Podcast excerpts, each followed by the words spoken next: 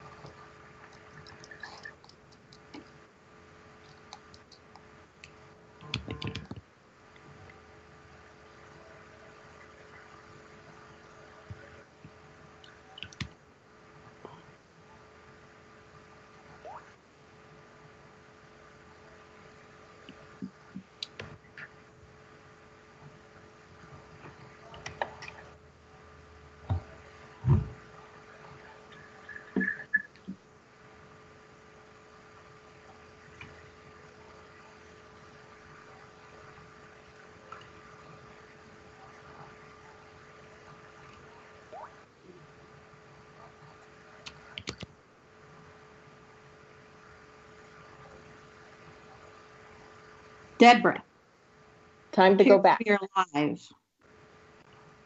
Okay. Oh, all right. Well, let's see.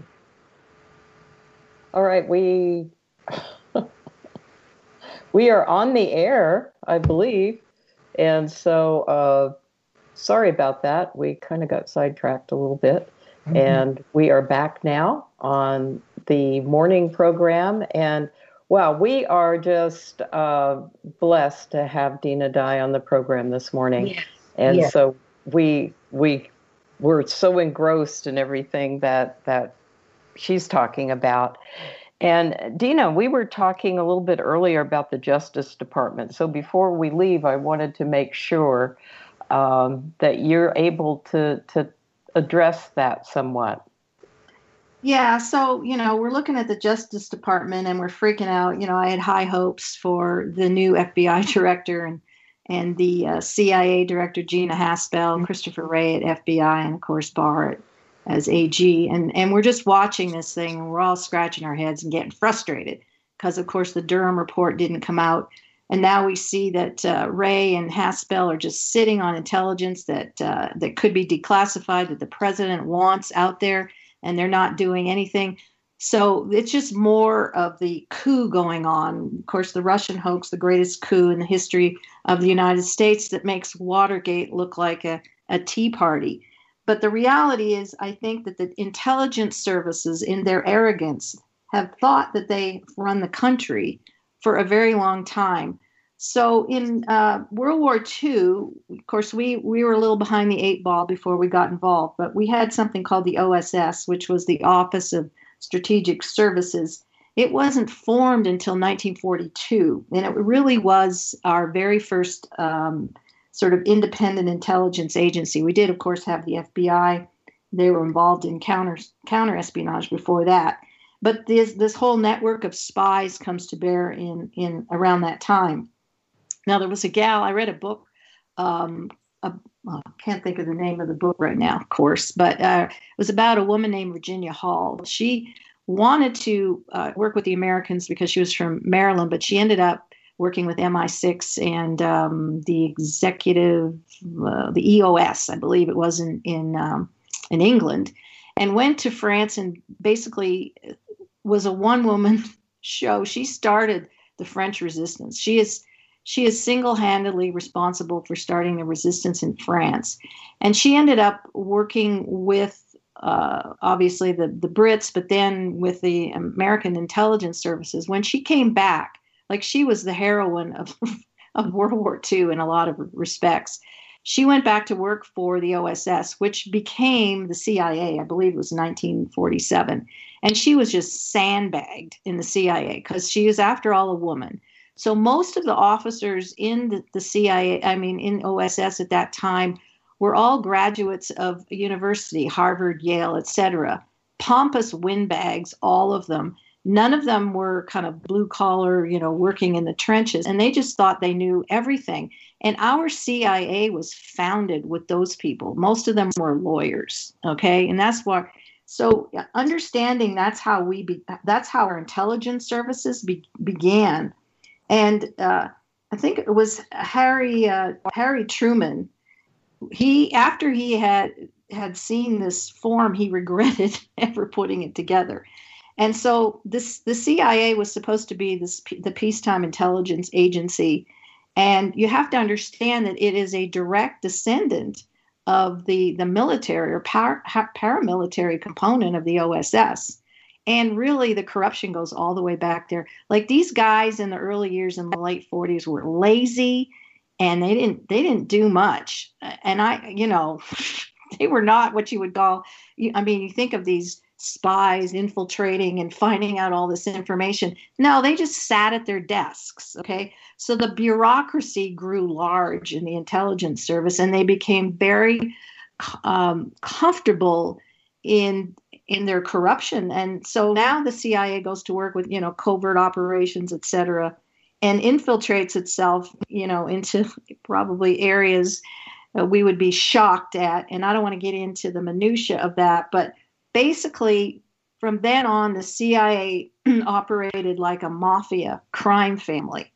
And so here we are today. We have 17 intelligence agencies that have been corrupted. So, because they were never held to account for anything, because they were subversive, they worked behind the scenes, nobody knew what they were doing. And when General Flynn was going to be appointed NSA, he had already declared he was going in and he was cleaning it up, cleaning up the corruption and the budgets, and they freaked out because they didn't have any oversight from anybody for decades under any president. In fact, they controlled every president.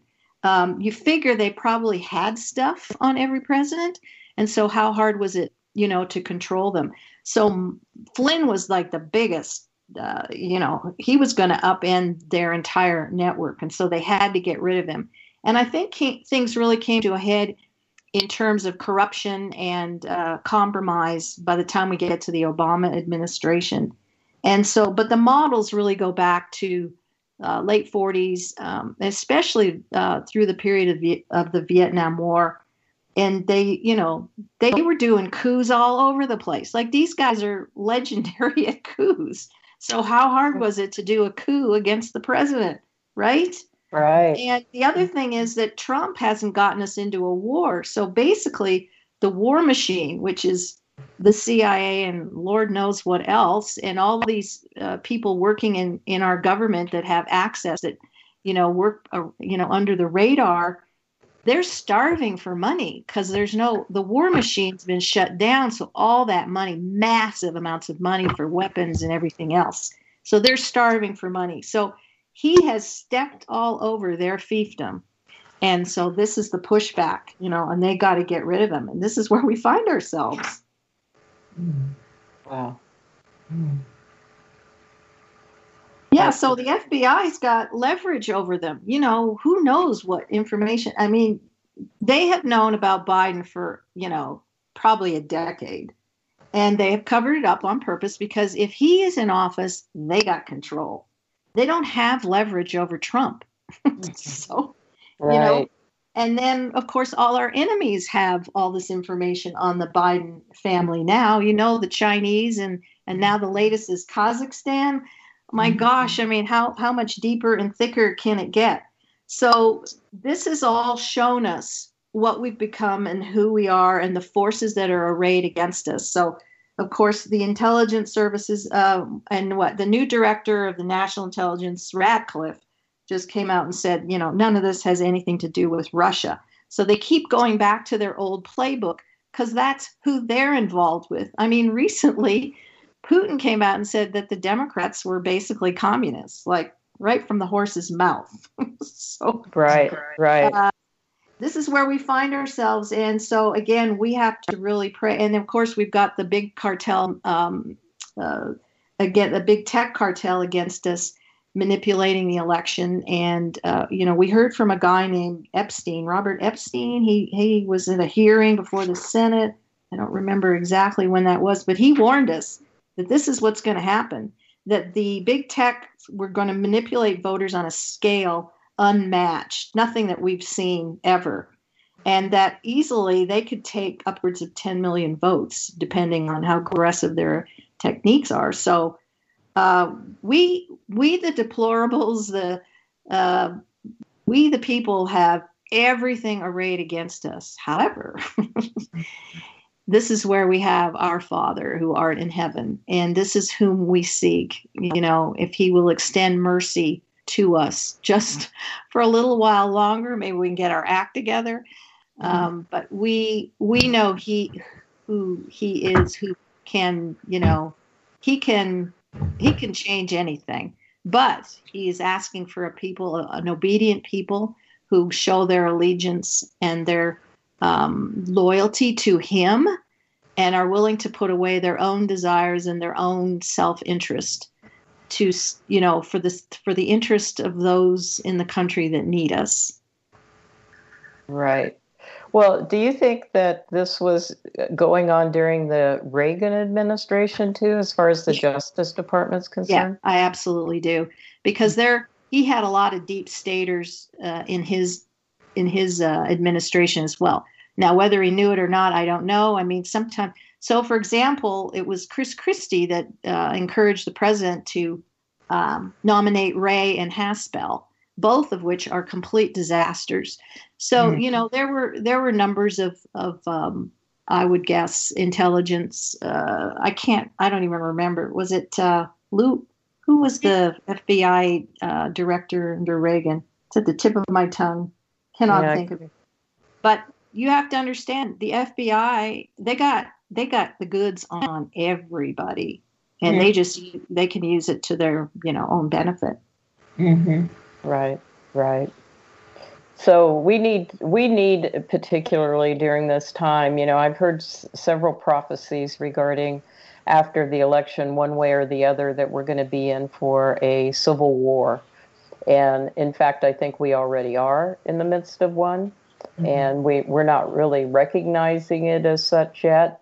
But Well, I don't think it's going to look like you know 1860.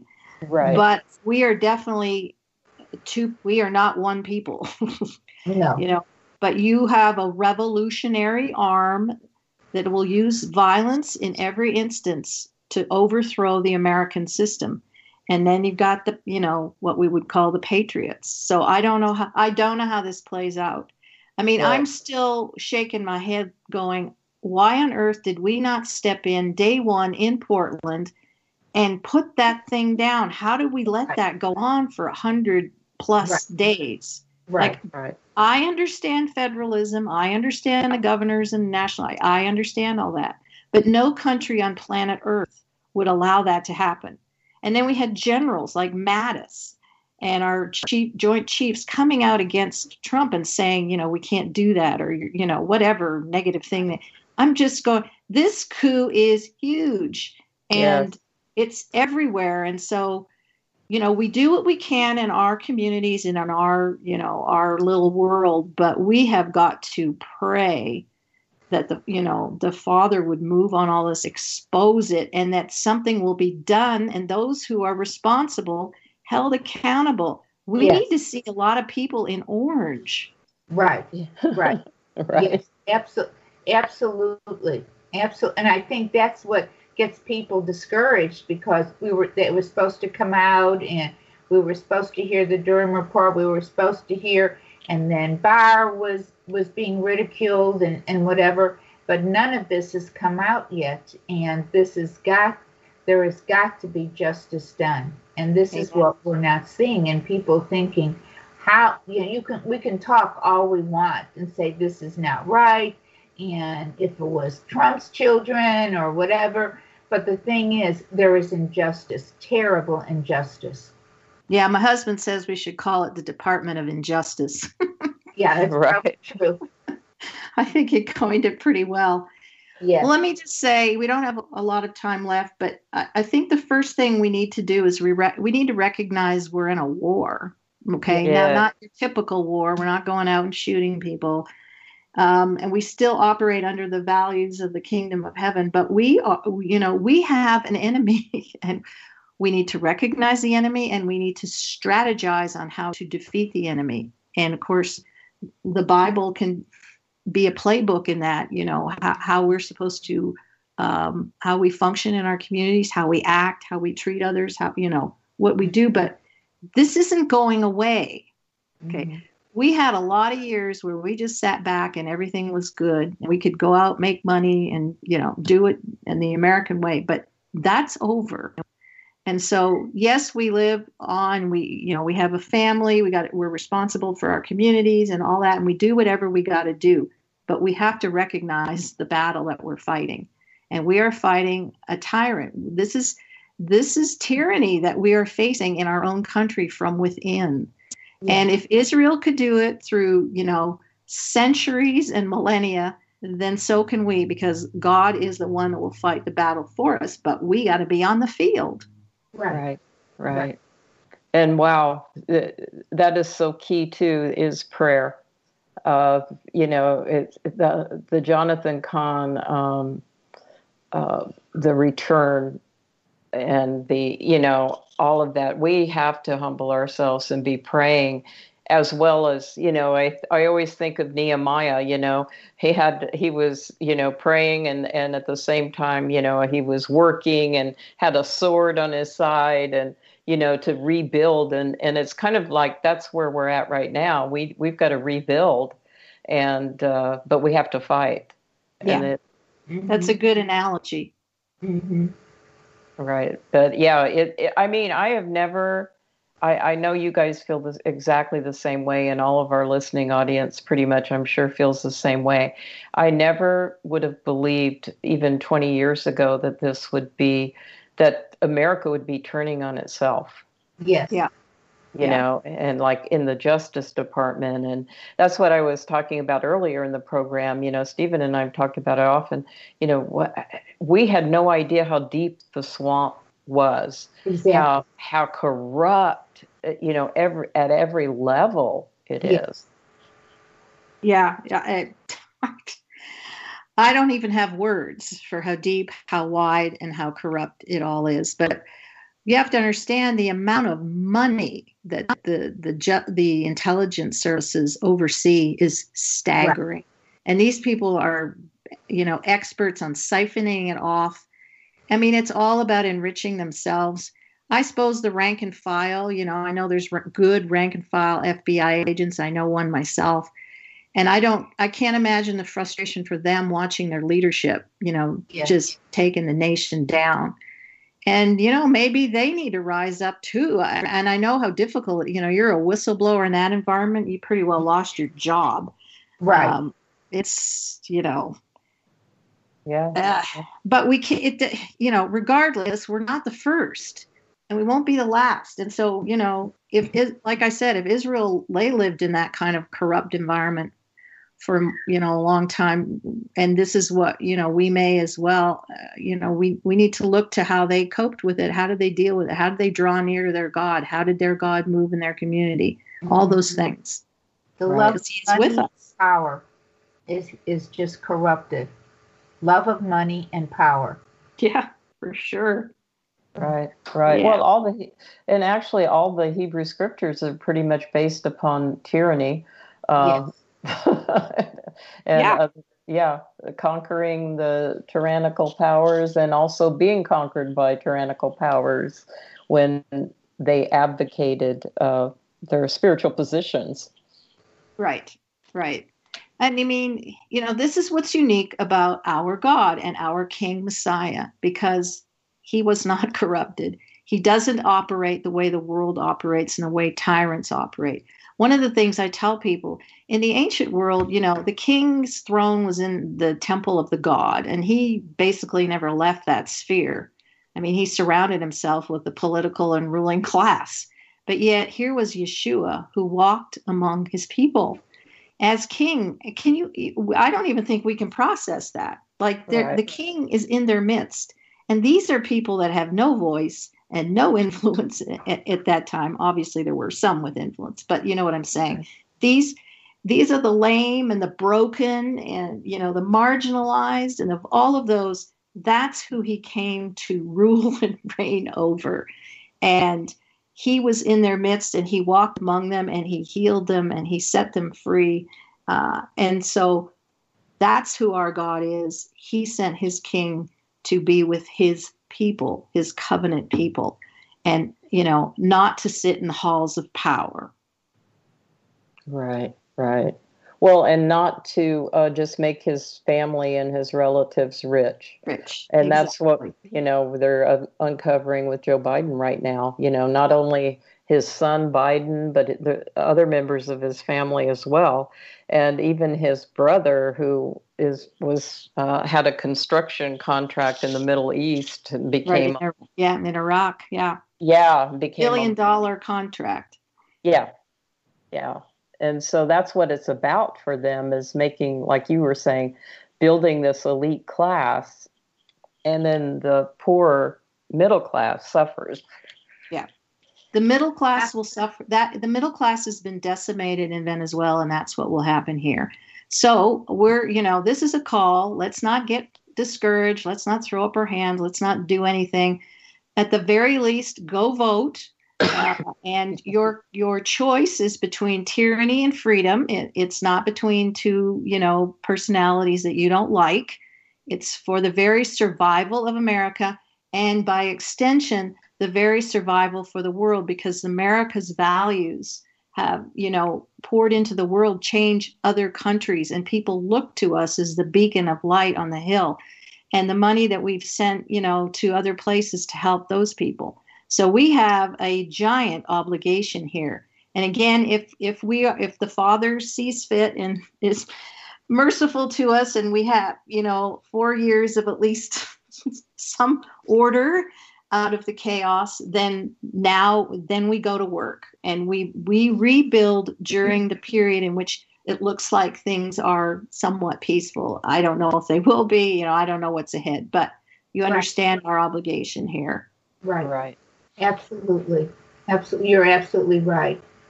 And, and, uh, uh, Miriam, you wanted us to uh, make sure that we mentioned to pray for the president tomorrow during the debate. Yes, Yes. yes, and for frustration levels and whatever they said. Now we already know the person who's the moderator who's here is. Uh, we've seen the influence of this person is, and they're going to mute the mics. right right That and is they cut off his ability to co- talk about foreign policy exactly where he has just been magnificent Yes, yes. So now they're talking about climate control, and I don't know what else, you know. And uh, so it's it's very sad, but we we need to pray. And you can see with all of us, he did not ask for this job, and and I mean he he he didn't seek this at first.